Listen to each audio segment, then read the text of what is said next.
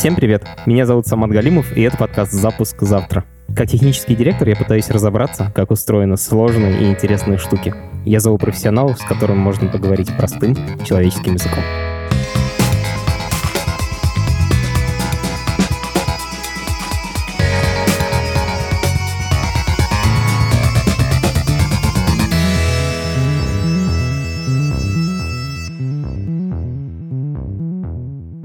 Сегодня будем говорить про беспилотные автомобили. И мне кажется, в мире есть довольно мало людей, которые реально в этом разбираются. Есть там всего несколько компаний, которые серьезно занимаются беспилотниками. При этом это отдельная индустрия со своей экосистемой, со своими какими-то поставщиками внутренними, и еще там крутятся безумные деньги. Первая компания, которая сможет построить беспилотные автомобили, грузовые или обычные легковые, заработает миллиарды долларов. И это не преувеличение, реальные миллиарды долларов. Так что над этим работают одни из лучших инженеров планеты. И с одним из таких инженеров мы сегодня и поговорим. Его зовут Сережа Серебряков. Сережа занимался олимпиадным программированием в детстве и в студенчестве. То есть он решал суперсложные задачи, которые умеют решать всего несколько тысяч людей на планете. Потом Сережа стажировался в Фейсбуке и в Гугле. И работал над поиском в Твиттере. А после этого Сережа судьба занесла в Теслу где он, собственно, начал заниматься беспилотниками и занимается ими до сих пор. Я очень хочу разобраться, как устроены беспилотники. Сережа мне в этом сегодня поможет.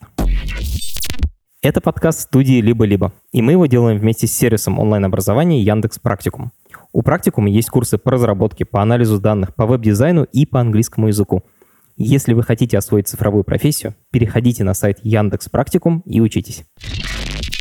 Привет, э, я Сережа и работаю в компании Cruise. Мы делаем бесплатные автомобили, чтобы предоставлять сервис роботакси. Сначала в Сан-Франциско, а потом в других городах Америки и всего мира. Сережа, до компании Cruise ты работал в Тесле. И это одна из самых модных компаний на планете. Как ты туда попал? Мне на LinkedIn написал рекрутер из Теслы и говорит, не хочешь ли к нам в автопилот делать карту для автопилота? Побеседовался с ними, у них интересное интервью. Помимо обычных кодинг и математических и дизайн да, обсуждений, там просят сделать презентацию для команды. Презентацию себя или чего? На себя не очень интересно. Интересно какой-нибудь проект, который ты сделал, может быть, на текущей работе, может быть, как твой сайт, проект, как хобби, подготовить про него, рассказать, какие там были технические проблемы. А слушать тебя в это время все те люди, которые тебя в этот день будут собеседовать. Так. А, они потом будут по этой херне задавать вопросы тебе? Не-не-не, они не будут, но они после твоего мини-докладика, они тебя что-нибудь спросят, конечно. Идея в том, чтобы они ушли, узнав что-нибудь новое. А, такая задача. Окей. Так, что ты рассказывал? А, я рассказал, там какой-то у меня был свой сайт-проектик э, с визуализацией на одной страничке там зарплат. Мне кажется, это тема, которая должна всех сразу заинтересовать. Да, да, там заинтересовались. Сколько людей тогда было в компании, ты помнишь? В компании очень много, в 35 тысяч, 40. Они уже выпускали Model S, Model X несколько лет, и автопилот уже был в этих моделях. Команда автопилота сама была небольшая, несколько десятков человек. Там элитные разработчики. И она с тех пор выросла тоже не очень сильно. То есть до сих пор весь автопилот делается усилиями там, несколько десятков человек. Офигеть. Так, подожди, тебя позвали на команду карт. Да, карты в автопилоте — это вот примерно уровня Google Maps. То есть там нету информации про 3D-мир вокруг тебя, нет информации про знаки, все такое. Там есть вот такой ломаной линии, описаны дороги, и написано, сколько там ограничений скорости может быть, и сколько там полос. В чем твоя задача была? Задача была автоматизировать процесс подготовки этих карт для пользования машиной. То есть машина, пока едет, она может там закэшировать картой впереди себя. А, ближайшие 100 километров или там сколько, 500? Ну да, поэтому весь там мир делится на кусочки, как в пазле, и кусочки этого пазла грузятся потихонечку, пока машина едет. И твоя задача — это разбить карту мира как раз на кусочки пазла? Ну, скорее, этот алгоритм уже был, моя задача была это автоматизировать, чтобы это было не ручное, более автоматизированный такой pipeline. Я занимался еще такой фермой, где можно было тестировать билды автопилота. Представляешь, что автопилот — это на самом деле просто набор фич, который является системой помощника водителю. То есть автопилот — это не одна такая функция автопилот, а это типа много маленьких функций. Какие это функции? Tesla автопилот — это две основные функции на базовом уровне. То, что ты получаешь с самой машиной без дополнительной доплаты. Это круиз-контроль, который адаптивный, который знает, что впереди едет машина, да, и скорость уменьшает, да, чтобы поддерживать скорость в потоке. Погоди, круиз-контроль — это когда машина едет на одной и той же скорости на автобане без каких-то хитростей. На шоссе. Угу. Ну, тут она еще умеет, типа, замедляться, если машина впереди тебя замедлилась, да? Да, но эту фичу умеют многие машины, не только Tesla. И вторая фича — это автостир, то есть удержание полосы. То есть, если дорога поворачивает, ну, в шоссе, то и машина будет подруливать, чтобы удерживаться в полосе. Вау. Вот это уже, по-моему, не супер обычно, да? Это не супер обычно, но это тоже много где есть уже. Соответственно, да, здесь нужен контроль руля и контроль типа скорости. То есть э, по одному измерению контроль и по поперечному. Это базовый автопилот. За доплату ты можешь получить, раньше это называлось улучшенный автопилот, сейчас называется, наверное, Full Self-Driving Package, что-то такое, который все еще не Full Self-Driving, это просто как бы название. Это уже реклама такая. Маркетинг. С юридической точки зрения все чисто. Uh-huh. Значит, там уже есть такая фича, что если ты едешь за какой-то медленной машиной, а в соседней полосе есть свободное место, то можно обогнать эту машину, и Тесла автоматически перестроится и обгонит. А если спереди передней машины еще тачка, ну, типа, некуда перестроиться, например? Типа, возвращается обратно? Или просто едет справа? Она это увидит, еще не начав перестраиваться. Она увидит, что скорость потока в соседней полосе на самом деле такая же, как в этой, то есть смысла нету. Офигеть, это уже что-то умное такое. Вот этого, наверное, уже вообще мало где есть. Наверное, да. Вот это вот уже редкая штука. Потом, смотри, если мы эту фичу сделали, тогда мы уже можем перестраиваться между полосами автономно. Мы теперь можем, начиная от въезда на шоссе, да, перестроиться из крайней правой полосы там, куда-нибудь влево, а потом, когда нужно будет съехать с шоссе, мы перестроимся опять в крайнюю правую и съедем. То есть ты можешь, заезжая на шоссе, включить автопилот, ну, или вот эту вот фичу, Navigate on Autopilot, и она доедет по шоссе до твоего съезда. И дальше отдаст тебе контроль обратно. Офигеть. Окей. Я просто ездил несколько раз в Калифорнию, я представляю, как мы выезжаем из этой деревеньки, ну, массива маленьких домов, выезжаем на шоссе, едем-едем долго-долго, а потом сворачиваем в деревню. И вот этот этап, когда ты там полчаса едешь по шоссе, его можно полностью автоматизировать. Прикол. Да, и Tesla подходит к проблеме именно с этой стороны, что сначала мы возьмем, автоматизируем а, этот use case, да, что мы едем по шоссе, а сейчас они взялись за поездку уже вот по городским дорогам. Чем отличаются городские дороги от шоссе? В каком-то смысле они сложнее, в каком-то смысле они проще. А на шоссе, например, нету пешеходов, нету перпендикулярных там пересечений дороги, да, всегда под углом есть, нету светофоров, нету велосипедов там и прочих препятствий. Странных людей. Да, то есть это такие более ограниченные условия, более мягкие, может быть но гораздо выше скорости. Да, то есть э, там 65 миль в час, 100 километров в час. Слишком медленно ехать нелегально даже по шоссе. А на городских улицах есть все эти препятствия, все там различные уступи дорогу и прочие знаки, но при этом скорости не очень большие, 25 миль в час. Поэтому есть больше времени для реакции. Сережа, мне как водителю, когда я вожу машину, мне нужно зрение, глаза. Как автомобиль понимает, есть спереди машина или нет, есть препятствия, нет, как он видит? Просто с помощью обычных камер, как на айфоне, или что-то другое? А, мы сейчас говорим про Теслу. Ну, давай начнем с Тесла. В Тесле 8 камер. Три стоят спереди, две смотрят немножко вперед и в бок, две назад и в бок, и одна задняя камера. То есть 360 такой обзор. То есть ничего не крутится, есть просто 8 стационарных камер по всем краям машины. Да. Потом есть радары. Радар, он может измерять расстояние до объектов каких-то, да, препятствий их скорость относительно у тебя, но у него проблема, у него маленькое разрешение, буквально там несколько, так сказать, пикселей. То есть это такой типа прямоугольник, и на нем, э, если обычная картинка типа тысяча на тысячу пикселей, да, картинка получается, а здесь типа там 10 на 10, да, условно? Ну да, и она говорит, что вот там вот примерно есть какое-то препятствие такого-то размера, и оно с такой-то скоростью движется. Ты можешь, уже смотря на камеру, ты можешь скоррелировать. Ага, вот это вот похоже на что это столб. Если у тебя есть данные с камеры и с радара, ты можешь посмотреть на них одновременно. Подожди, но ведь у нас тоже есть типа встроенный радар, назовем это так. Ну, короче, у нас есть глаза, которые на небольшом расстоянии, и благодаря бинокулярному зрению мы можем оценить расстояние до объекта. Почему машина это не может сделать? Зачем ей нужен дополнительный железка? Есть теория, да, что с двух камер действительно это может сделать, но эти две камеры для получения нормальной точности должны находиться далеко друг от друга. То есть вот если бы у тебя там две камеры были там расстояние двух метров, может быть, друг от друга, тогда это может работать. Но в машину это не влезает. И тут, конечно, я хочу тебя потроллить, сказать, что ну, между моими глазами, конечно, да, и не очень большое расстояние. Типа. Да, да. Но глаза устроены по-другому немножко, чем камеры. У твоих глаз, на самом деле, очень узкое а, зрение, на самом деле. Ты в любой момент фокусируешься только на двух градусах поля зрения своего. А, это правда. Из-за того, что твои глаза очень быстро двигаются, твой мозг, на самом деле, делает вид, что он видит всю картину. На самом деле ты всегда видишь в любой момент времени только очень узкую часть. И это просто пример. Это не то, почему бинокулярное зрение не может с камерой работать. Это просто пример, что камера работает по-другому, чем глаза. Ага, окей. Ну, в общем, у машины есть еще дополнительная железка. Накладывая картинку с которой на картинку с камеры, ты можешь понять, какие объекты ближе на картинке, а какие дальше. Да. Фух, блин, это реально сложно, я поэтому тут поясняю, потому что боюсь запутаться. Поехали дальше. Ну, на самом деле так.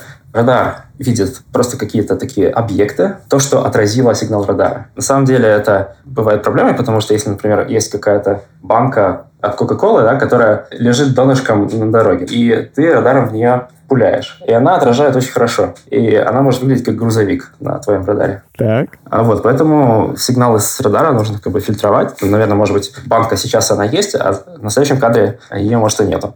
А грузовик, он будет всегда на этих кадрах. То есть нужна такая интерполяция или супер резолюшн такой, чтобы делать какие-то выводы по данным с радаром или вот, да, с камерой совмещать. Еще у Tesla есть ультразвуковые сенсоры на углах, но они больше для парковки. А, еще есть GPS, понятно, есть гироскоп, ну, есть карты какие-то. Гироскоп — это штука, которая показывает направление, да? Которая меряет ускорение. Акселерометр. Акселерометр, да. Но мало того, что она меряет ускорение по осям, она еще меряет ускорение по углу. То есть, если ты вращаешься или там поворачиваешь.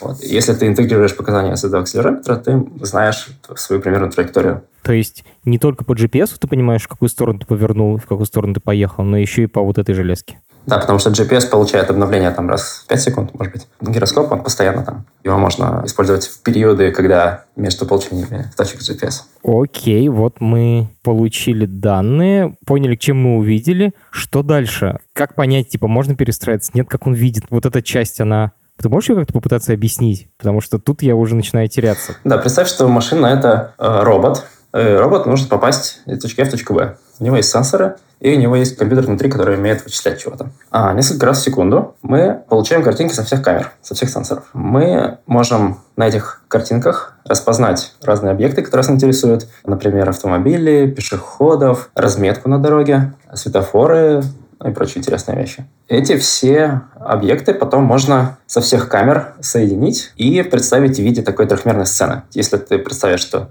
вот мы знаем расстояние до всех объектов и где они расположены относительно нас, мы, получается, в трехмерном мире находимся. А, то есть на первом шаге ты из 2D-картинки генерируешь 3D-схему. То есть это уже не картинка, а именно схема того, что типа вокруг машины реально происходит. Да. А дальше можем понять, что на этой схеме вот здесь вот наша полоса, да, у нас есть объекты в нашей полосе, есть соседняя полоса, и в ней тоже объекты. Получается такая модель мира с тематическими метками. После этого мы можем делать предсказания. Например, что если машина впереди нас едет с такой скоростью, мы знаем, что впереди будет прямая дорога, наверное, она будет продолжать ехать с такой же скоростью. А если впереди у нас там перекресток или развилка, то, возможно, она начнет сворачивать. Да, то есть можно предсказать поведение объектов на несколько, может быть, секунд вперед. Или пешеходов, если это в городе происходит. Это предсказание, оно алгоритмическое, типа там правила забиты, или это машин learning, в смысле мы собрали кучу данных и знаем, что если там поворот, то обычно направо? Это активная область исследований сейчас. Ого! То есть это типа нерешенный вопрос, как сделать это лучше? Конечно, да. То есть э, мы не знаем на самом деле, да, нам нужно моделировать будущее на основе каких-то данных из прошлого. Можно это сделать действительно правилами ручными, можно это сделать каким-то машинным Вау. А как вы делали, если это не секрет? Или это уже секрет? Это уже секрет. На эту тему есть статьи, мне кажется, на разных конференциях, так что это действительно активная область исследований. После того, как мы знаем, что будут делать другие участники движения, мы можем спланировать собственные действия. Значит, здесь у нас есть долгосрочные планы, да, как мы знаем, там нужно из точки А в точку Б попасть. Мы можем разбить этот длинный план на маневры, да, что нам нужно проехать вот здесь вперед, а здесь нужно повернуть, а здесь нужно дождаться сигнала светофора, допустим, а здесь нужно еще проехать. А потом из этих генеральных указаний уже мы знаем, что нужно делать в данный момент времени, сейчас. Плюс у нас есть данные о том, что делают другие участники движения. Теперь мы можем сказать, что нам вообще-то пора перестраиваться на съезд. А, но мы знаем, что там есть машина, поэтому мы сейчас подождем, а перестроимся через 5 секунд.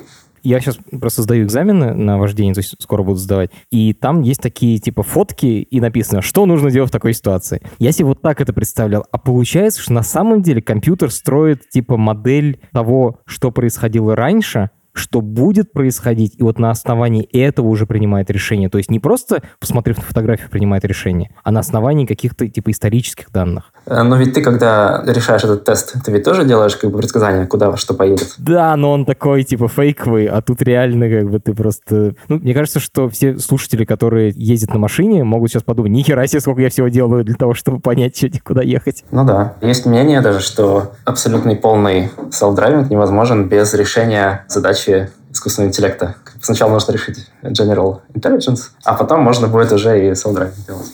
Именно из-за того, что бывают такие ситуации неординарные, да, что есть вот, например, там, когда все останавливаются на одном перекрестке, то неизвестно, кто первый должен поехать. Или там, у кого сейчас приоритет а на перекрестке, вот, если он нерегулируемый, или наоборот, допустим, есть встречный поток, а тебе нужно налево. Значит, мы построили модель, знаем, что было в прошлом, предсказываем, что будем в будущем, и на основании этого принимаем свои собственные решения. После этого мы строим такой план, что, окей, мы решили сделать такой-то маневр, например, перестроение. Значит, для этого нужно повернуть руль на столько-то градусов и немножко притормозить, а потом немножко поднажать. То есть этот план, который мы сделали, переводится в набор инструкций уже для машины. И там есть очень такая система с короткой обратной связью, которая исполняет эти маневры, и мы все время должны проверять, что именно то, что мы сделали, туда машина и передвинулась ты вот так крутишь руками, я прям вижу как бы этот луп, реально цикл как бы. Типа ты сделал чуть-чуть, типа чуть-чуть повернул руль, проверяешь, все ли идет так, как я уже да, предсказывал. Да. Но слушатели, знакомые с кибернетикой или там с роботами, знают, что это вот... Там есть целая теория, теория контроля называется, или процесс управления. Расскажи. Я не очень знаком с этим сам. Но у нас на университете, например, была кафедра там был очень интересный эксперимент. У них там была такая тележечка, и на тележечке был такой маятник, но обратный маятник, который не висел, как в часах, а вертикально стоял. И тележечка должна была балансировать влево-вправо, чтобы этот маятник стоял вертикально. Это вот самая простая система с обратной связью, где у тебя есть один способ подать сигнал, да, подвинуть тележку влево или вправо, резко или медленно. И есть сенсор, который, собственно, градус отклонения этого маятника от вертикали. И вот этим механизмом демонстрировалось как можно баланс поддерживать. Да. Для такого примера, который все знают, мне кажется, берете карандаш, ставите его кончиком себе на палец и пытаетесь удержать его в прямом состоянии. Вот она система с обратной связью, потому что ты можешь двигать, а карандаш как бы дает тебе обратную связь, он падает или не падает. И вот тебе надо удержать его. Интересно, что это супер связано, на самом деле, с ракетами, с посадкой, с тем, что Илон Маск типа сажает ракету. Он как раз решает именно эту задачу удержания карандаша. Да, это правда. На самом деле, я думаю, эта проблема возникает в дронах там каких-нибудь, ну, в любых местах, где робот должен сделать какое-то действие и проверить, что оно действительно сделано. Если оно еще не доделано, то еще немножко доделать его. Ага, как бы с, с карандашом понятно, или с ракетой, типа, что ее надо удержать в равновесии. А в случае автомобиля, что является вот этой точкой равновесия? Что тебе нужно достичь? У тебя есть какие-то такие штрафные функции. Тебе нужно держаться в полосе, да, то есть твое расстояние от левой, от правой полосочки разметки должно быть примерно там одинаковое, и расстояние до впереди идущей или сзади едущей машины тоже не должно быть слишком опасным. А, то есть вот у меня карандашка наклоняется сильно, я начинаю как бы быстрее его двигать палец. То же самое и с машиной. Если ты как бы слишком близко к черте, то ты начинаешь крутить руль сильнее. Да, вот. И получается, что можно рассматривать такую систему, как несколько, может быть, этапов в таком конвейере, да, что мы получаем сигналы с камер, понимаем, что происходит, делаем предсказания, делаем маневр, исполняем маневр. Собираем информацию с камер, понимаем, что произошло. Что произошло, и делаем следующий маневр, и так по кругу крутимся. Как быстро крутится этот круг? Самый низкий уровень, да, где мы контролируем машину, там несколько миллисекунд, наверное. Верхняя часть получения информации с камер, оно настолько же часто, насколько мы можем часто брать картинку с камеры. Насколько это часто? Наверное, это секрет. Там десятки раз в секунду, сотни раз в секунду? Ну да, десятка раз в секунду получает информация с камер или там с лидаров, сенсоров. Офигеть. Ну, для пояснения, наш глаз различает 24 кадра в секунду. Это значит 25 раз в секунду. О, на самом деле, если показать видео там на YouTube 60 frames per second и 24, ты, наверное, заметишь разницу там. Ну, немножко замечу, да. Получается, мы можем получать информацию об окружающем мире настолько часто, насколько часто обновляются камеры. И это определяет еще, насколько далеко мы можем планировать. Да, например, если мы получаем информацию с камеры 10 раз в секунду, получается 100 миллисекунд, мы не знаем, что происходит. Между двумя обновлениями мы как бы едем вслепую. И за 100 миллисекунд, на самом деле, машина может по шоссе проехать довольно далеко. Сколько это? 30 метров в секунду, наверное? За 100 миллисекунд она проезжает 5 метров. Ну да, получается, что это сколько, два корпуса машины. Да? Именно такой горизонт планирования, а лучше больше, и должна твоя система поддерживать, чтобы успешно ехать не вслепую, а по заданному маршруту. Дико интересно. То есть реально же между кадрами мы ничего о, о внешнем мире не знаем. Мы только предсказываем, что с ним будет происходить. Ну да, представь, что ты едешь по дороге и открываешь глаза только 10 раз в секунду, а все остальное время едешь вслепую. Стремно.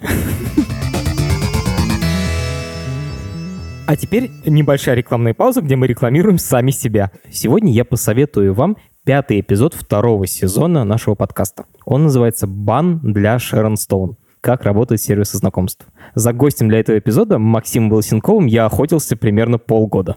Максим — продукт-директор в компании Баду. Это один из крупнейших сервисов знакомств. Максим, с одной стороны, понимает, как приложение устроено, с другой стороны, он видит, как им пользуются сотни миллионов пользователей каждый день. Это безумно интересно на свете не так много людей, которые могут сказать о том, как люди знакомятся, опираясь на реальные данные. Причем не на те, которые ученые когда-то там собрали, потом как-то обработали, а вот прямо сегодня, прямо сейчас сотни тысяч людей смотрят фотографии и знакомятся. И делают они это благодаря тем интерфейсам, которые придумал и реализовал Максим.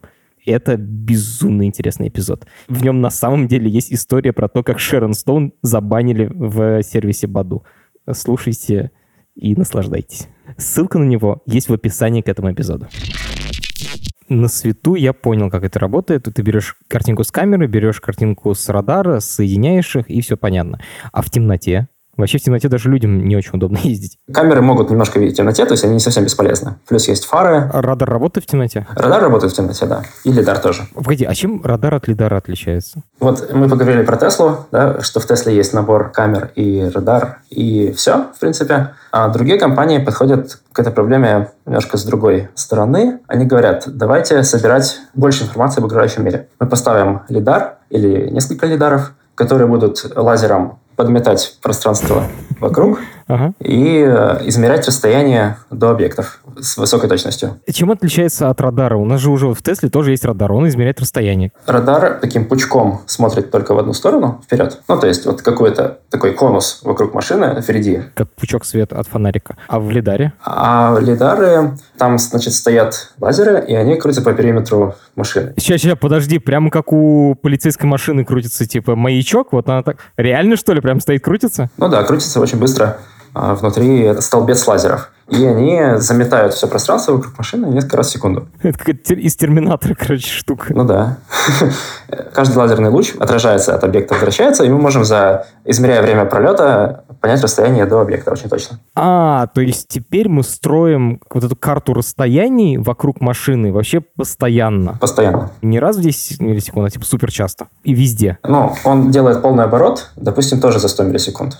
То есть, получается, мы все равно как если ты видел, там такие наши радары в самолетах, типа пип, пип. Да-да-да, ну, в смысле, я в фильмах про подлодки видел, как бы. Во-во, про подлодки. Но там точка смещается, как бы, она, ты ее пип заметил один раз, а второй раз, когда видишь пип, она уже ближе. То есть э, все равно полная картина мира тоже... Обновляется с задержкой. Задержкой, да. Это дает, э, во-первых, картинку 360, во-вторых, это работает в темноте тоже, и в-третьих, это можно использовать для того, чтобы локализовать машину. Локализация — это понимание, где мы сейчас на карте. Раньше у нас был просто GPS, да, и GPS там дает ошибку в несколько метров туда-сюда. А если у нас есть карты, которые были тоже построены с использованием этого лидара, то есть у нас есть 3D-карта, допустим, города всего, мы можем, сличая облако точек, которые мы получаем сейчас, с той картой, которая у нас была записана в памяти. Понимать, где в городе мы сейчас находимся, там, с точностью до нескольких сантиметров. Нифига себе, то есть ты как бы проезжает машина с этим лидаром, сканирует все пространство вокруг себя, сохраняет это в памяти. Да, получается карта такая. А потом она за счет расстояния, типа я от этого окна типа там в 10 метрах, а от этого столько-то вот я как бы стою, значит, в этой точке. Охренеть. А какая точность вот этих измерений расстояния у лидара? Десятки сантиметров, то есть меньше 10 наверное, сантиметров даже. Окей. Второй вопрос. Почему это нельзя сделать с помощью камеры? Я же тоже вот с помощью зрения могу типа понять, я на нахожусь тут, от этого здания там 10 метров, от этого 5 метров, я примерно вот здесь нахожусь. Почему это лучше с лидаром? Это можно сделать на камерах, и такие исследования тоже есть, но расстояние хуже оценивается с камеры, Хотя это тоже область исследований, где ты можешь просто, смотря на один кадр, научить нейросеть, чтобы она предсказывала расстояние до каждой точки, до каждого пикселя. Получается такой псевдолидар.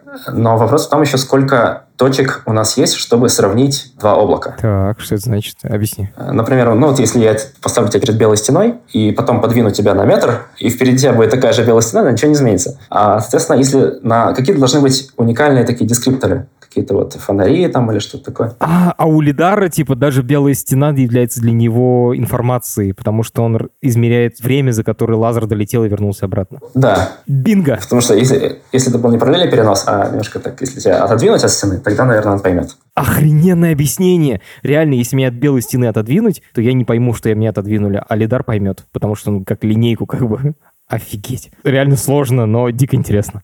Так, продолжай. Да, значит, если мы добавляем машину лидар, теперь у нас есть очень точная локализация. У нас должны быть еще карты. Мы можем понимать, где мы в городе очень точно. Нам нужно их постоянно обновлять, потому что там какая-то стройка в городе идет. Теперь мы можем понимать точно, где мы в городе. Мы можем на ту же самую карту нанести а, светофоры или другие знаки. И теперь получается, что нам не нужно распознавать их, мы просто знаем, куда смотреть. Ты просто знаешь, что там будет светофор. И с помощью камеры просто типа цвет пикселя условно определяешь, а то, что это светофор, тебе распознавать не нужно. Да. И хорошо заметил, да, что камера умеет определять цвет, а лидары и радары цвет не знают. Они меряют расстояние. Лидар может измерить интенсивность, отражаемость поверхности, но поскольку у лидара а, все-таки не такая плотность точек, как у камеры, ну, это не, не несет большой пользы.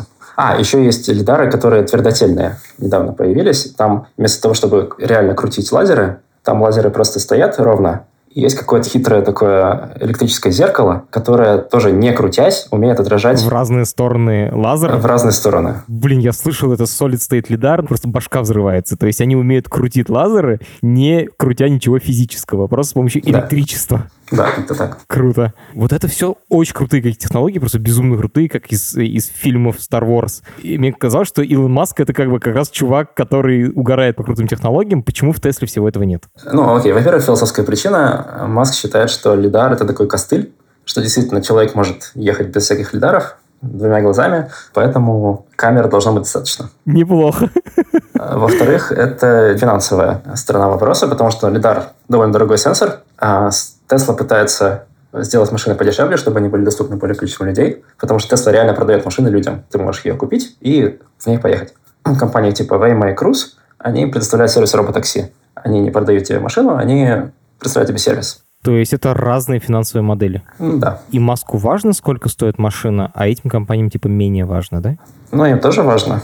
Но, наверное, масштабы немного не те на сегодняшний день. Тесел произведено уже миллионы, роботакси пока, скажем, сотни. Да, получается, что лидар всегда идет вместе с э, High Definition Maps, то есть вот с этими картами, которые... Ага, то есть лидар, он нужен именно вместе с картами, которые помогут тебе определить твое положение высоко, с высокой точностью. Но подожди, это работает только в городах, в которых уже проехала машина с лидаром и все разметила. Да, поэтому роботакси это удобный use case, как раз роботакси. А, потому что если ты мне такую машину продашь, то есть я не смогу автоматически ездить в городах, в которых не проехала как бы эта система и не сделала карту. Ага, вот. Ну и третья причина эстетическая. То есть у тебя будет такая блямба на крыше, которая не очень прилично выглядит с точки зрения автолюбителей.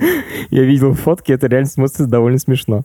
Она довольно высокая еще, типа, это не как у полиции. Ну да, чтобы был обзор получше, да, она должна быть повыше. Вот ты работал в Тесле, работал над картами, а потом ты оказался в компании, которая занимается роботакси. Как ты перешел из Теслы в э, Cruise? Да, в какой-то момент я немного устал от графика в Тесле. Там реально заставляют работать по выходным? Не всегда, но приходилось, бывает. То есть не каждые выходные, но некоторые выходные. Просто решил э, посмотреть, что делают другие компании в этой области. Пособеседовался в Waymo, Uber, Lyft и Cruise. Ой, подожди, это все компании, которые занимаются автономными автомобилями, беспилотными? Ну, не исчерпывающий список, но... Все, которых я знаю, как бы. Давай объясним, кто такие. Waymo — это компания, которую купил Google, да, в результате? Не совсем. В Google был внутренний проект, да, внутренняя команда, которая просто был Google Self-Driving Car проект. В 2016 году она оформилась в отдельную компанию под эгидой алфабета. Материнская компания Google. Угу. Вот, с тех пор они работают, ну, в каком-то смысле независимо. И она, конечно, как раз называется Вайма. Вейма. Мгм. Вейма. Они тоже хотят сделать сервис роботакси, и уже на самом деле предоставляют такой сервис в Аризоне. В Фениксе ты можешь вызвать себе машину, и к тебе приедет Вейма без человека внутри. У Uber было тоже подразделение Self-Driving Car. Это такая была ставка их, что вот сейчас мы Uber, сейчас мы соединяем водителей и пассажиров, потом у нас будет self-driving, Угу. Флит, типа флот, ав- Флот, да. который будет сам ездить. который будет приезжать к вам по вызову, да. И у ли- лифта такая же схема. Лифт — это основной конкурент Uber в Америке и во многих других странах. В России, по-моему, так и не запустился. Значит, сейчас еще есть э, Круиз. Это вот э, компания, которая хочет запуститься именно в Сан-Франциско, потому что это считается, что это более сложный такой рынок, потому что это город, там много чего происходит, узкие улицы, светофоры и так далее. Считается, что если Круиз сможет запуститься в Сан-Франциско, то в других городах уж точно этот опыт можно портировать. И ты прособеседовался во все эти компании. Да, Расскажи, как, чем они отличаются. Да как-то ничем. Вот э, тот стек, который я рассказал, да, что есть э, perception, да, понимание мира через сенсоры, а потом prediction, предсказание, потом э, motion planning, планирование маневров, и controls, э, которые управляют уже машиной. Этот, этот стек примерно везде одинаковый. Ага, то есть это такая последовательность или как пирог, типа ты сначала раз, два, три, четыре, пять, шаги проходишь, и потом возникает этот самый цикл, который типа раз, два, три, четыре, пять, раз, два, три, четыре, пять, и вот он крутится. Да. И Мгм. примерно во всех этих компаниях есть эти компоненты, соответственно, есть команды, которые занимаются этими компонентами. А, то есть каждым шагом занимается своя команда людей. Ну да, по закону Конвея или кого. Как ты проектируешь свою команду разработчиков, такая у тебя и система получится. Слушай, а насколько большие эти команды? Э, Зрением сколько людей занимается? Или, например, планированием? Десятки человек. Наверное, Waymo, наверное, самая большая. А, Там, может быть, до 100 человек, В каждой из команд. То есть все вместе, типа, человек 500 примерно. наверное, больше. Охренеть. Ну, а там же есть еще симуляция, это отдельная команда. Есть тестирование, есть инфраструктура для всего этого. Есть hardware команды. Мы не поговорили про как бы, hardware вообще. А, железо, то есть это же надо спроектировать, это не то, что пошел на Амазоне купил. Да, в каждой машине она же потребляет какую-то энергию, она выделяет тепло, и нужно там балансировать все вычисления, энергопотребления и тепловыделения.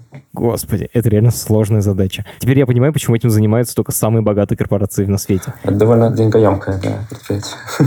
Вот. Еще из тех, куда я не хотел, есть Zux, который был куплен Амазоном. Есть э, секретный проект в Apple. Ого. Да, были новости, где ездят такие машины, и у них сверху такой матрасик. В этом матрасике спрятаны все сенсоры, чтобы не, не было даже видно, какой они марки или что это за фирма. Но все знают, что это Apple. Есть и многие компании, которые делают, например, какую-нибудь часть, только, например, производят лидары и продают им их. Другим компаниям. Да, есть те, которые делают карты. Есть те, которые делают просто скажем, системы какие-то вот для тренировки моделей для машин лернинга. Или те, которые делают какие-то конфликтующие, которые в машину можно поставить. Ага. То есть это уже такая целая экосистема, на самом деле, компаний, которые занимаются автономными автомобилями. Интересно. Тут не только четыре компании на свете. А так расскажи, вот ты как бы сходил на эти интервью, чем они отличались и почему выбрал Круз?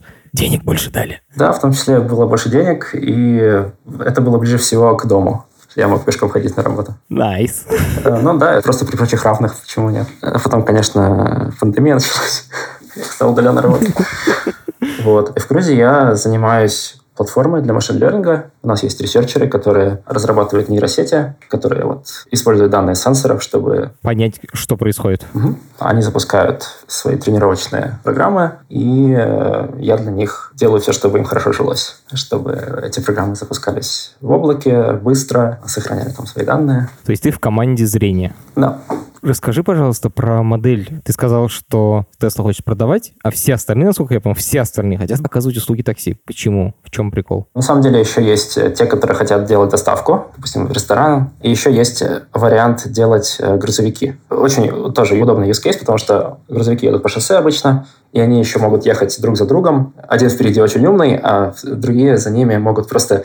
Повторять. Ага. Да. Но при этом это тоже индустрия такая богатая на возможное улучшение. Я слышал, что типа это супер важно, потому что водитель не может ехать больше там 6 часов подряд по закону, ну, потому что он устает, а эта машинка сможет ездить круглосуточно, и это типа вообще перевернет индустрию доставки. А еще оставит без работы 10 тысяч дальнобойщиков, или сколько там, 100 тысяч, миллион. Ты спросил перед почему не продают машины, а почему именно хотят делать сервис. Ну, наверное, когда твоя компания владеет именно этим флотом, упрощаются много аспектов. Гораздо проще обновлять эти машины, проще как-то нести ответственность. Ты можешь их каждую ночь, например, там, проверять, что эта машина чистая, что там ее никто не испортил, что можно заменить ее всегда, да, взять одну машину, вывести из таксопарка и заменить ее другой. А продавать машины — это именно такой шаг веры. Ты сможешь обновлять прошивку дистанционно, что решить вопрос ответственности, да, если какая-то произошла авария, то кто виноват? А сейчас считается, что водитель виноват, например, в любом инциденте.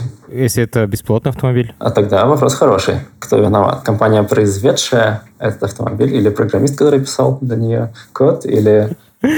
Или владелец. А ты знаешь, уже были кейсы, и как они решаются? Когда беспилотный автомобиль сбивал кого-то. Да, вот э, ну, нужно уточнить. Вот был случай с Uber, когда была машина, ехал ночью по шоссе с водителем внутри. Это была тестовая машина, и был тестовый водитель, который был там для того, чтобы а, перехватывать управление, если что. А в это время ночью шоссе переходила женщина с велосипедом под руку. Это очень необычно. В неосвещенном месте, и произошло столкновение. Вот тот водитель, который должен был перехватить управление, не успел. Вот, женщина погибла, Uber приостановил тестирование на некоторое время чтобы разобраться в этом инциденте. Ну, то есть это не только Uber. Там есть э, в США такое агентство NHTSA, которое разбирается тоже с такими случаями. А, я не помню, что они нашли. Это, конечно, огромные репутационные риски.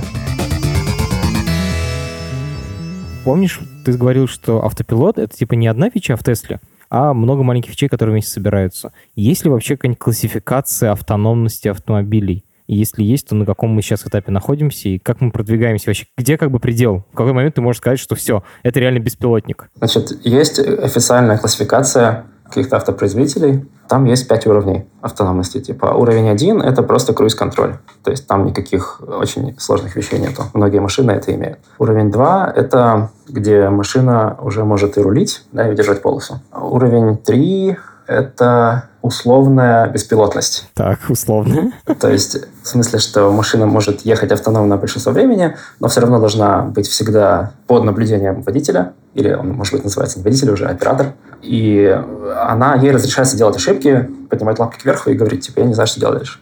Уровень 4 уже нельзя поднимать лапки, уже нужно обрабатывать все случаи безопасно, почти уже можно убрать человека оттуда. И уровень 5 — это вот самая мечта, ты можешь просто сказать ехать куда угодно, она тебя отвезет и всегда-всегда-всегда довезет. Где мы сейчас находимся? Мы находимся сейчас все в тестовом режиме. Что это значит? То есть есть какие-то амбиции заявленные, да, что вот, окей, роботакси будет возможно, если мы достигнем уровня 4. Но всегда как бы это должно сопровождаться оговорками, а в какой это местности, а в какое-то время суток, а при какой-то погоде. И если все эти условности там э, перечислить, то, в принципе, какие-то компании уже могут претендовать на то, что они этого почти достигли. Ага, типа хорошая погода, небольшой городок в Техасе, вот это все? Ну, вот типа такого, да. Мне кажется, эта классификация немножко вот... Э, у нее есть эта проблема, что она не учитывает вот эти все оговорки, и что невозможно сказать, что вот даже вот если принять эти оговорки, то всегда-всегда-всегда эта машина доедет до места назначения. Потому что всегда есть какая-то вероятность, что что-то пойдет не так. Как-то нужно доказать, что вот вероятность какого-то события неприятного ниже какого-то уровня. Но как это сделать, когда даже одно такое событие грозит очень страшным риском? Tesla Autopilot и даже Tesla Full Self Driving — это все еще по всем бумагам просто очень умный помощник водителя. Это не беспилотный автомобиль. Э, любой, кто покупает Tesla, должен это знать. И это написано везде в инструкциях и во всех там на экранчике там высвечивается предупреждение, что всегда водитель должен быть готов перехватить управление независимо от того, что говорит Маск э, или люди на Ютубе, очень нужно быть осторожным с этой системой, потому что это просто помощник водителя, и в любом случае вина будет на водителя, если что-то произойдет. У меня есть неприятный вопрос. Вот представь, машина научилась ездить сама, а, она везет пассажира на большой скорости и может либо врезаться в пешехода, либо свернуть в обрыв, то есть она стоит перед дилеммы вагонетки. То есть либо убить пассажира, либо убить пешехода. Водители делают этот выбор обычно несознательно. Там за доли секунды они что-то делают, а дальше как получится. В случае машины тебе нужно прописать эти правила. Как это работает вообще? Как эти решения принимаются? Я с этой частью не работал, системы, а, но мне кажется, работает так, что вот в любой момент времени у тебя есть пространство выбора можно выбрать несколько маневров. И каждый маневр можно оценить какой-то функцией потери, да, loss function. Типа там комфорт пассажира, близость к препятствиям, а, вот. И просто чисто математически оценивается вот эта функция потерь, сравнивается между маневрами и выбирается та, которая эта функция минимальна. Соответственно, в любой момент как бы, времени да, и у тебя может быть какое-то препятствие. Если можно, может корректно оценить, что это препятствие не нужно врезаться, и может с правильным коэффициентом добавить этот компонент функцию потерь, то она и, и не выберет этот маневр, который приведет к столкновению. А, то есть ты хочешь сказать, что в чистом виде проблема вагонетки, она не встречается, а скорее есть там миллиард маленьких выборов, и никто не прогает, типа, убить того или убить другого. Все просто... Угу, да, конечно, скорее да. Окей, все оказалось гораздо скучнее, чем я ожидал. Я уже думал, что там есть такой код, который, типа,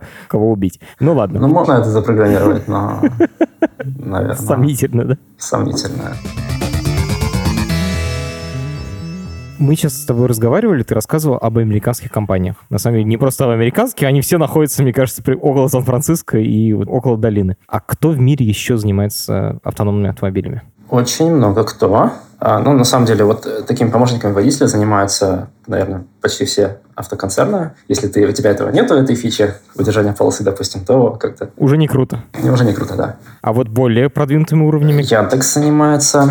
У них есть self-driving car, бесплатненький проект. А они тестируют в Москве и в Иннополисе. Ага, это в Казани. Да, и еще в Мичигане а, в городе Анарбор. Нифига себе, Яндекс еще в Мичигане. В Мичигане, потому что есть там город, который разрешил тестировать машины без водителя, без кого-то на водительском сиденье. Вот. И в Иннополисе тоже, я так понимаю, там я видел видео, где можно просто вызвать Яндекс машину, она к тебе приедет, и это взять в любое другое место в Иннополисе. Директор Яндекса в России Лен Бунин говорил мне, что типа приедешь в Москву, дам покататься. И так что я очень предвкушаю, когда я прилечу и попробую покататься. А, ну, ты назвал Яндекс, насколько он крутой? Я понимаю, что вопрос очень детский, но меня реально интересует, как Яндекс сравнивается с э, американскими компаниями. А, очень сложно сравнивать, потому что ну, это очень секретная такая индустрия. А все, что у нас есть, это типа видео на Ютубе, по которому мы можем сравнивать. Вот. Но мы не знаем, сколько там дублей этих видео. Но вроде журналисты катались в яндексских машинах и в Лас-Вегасе, и в, в Полисе писали очень приятные отзывы.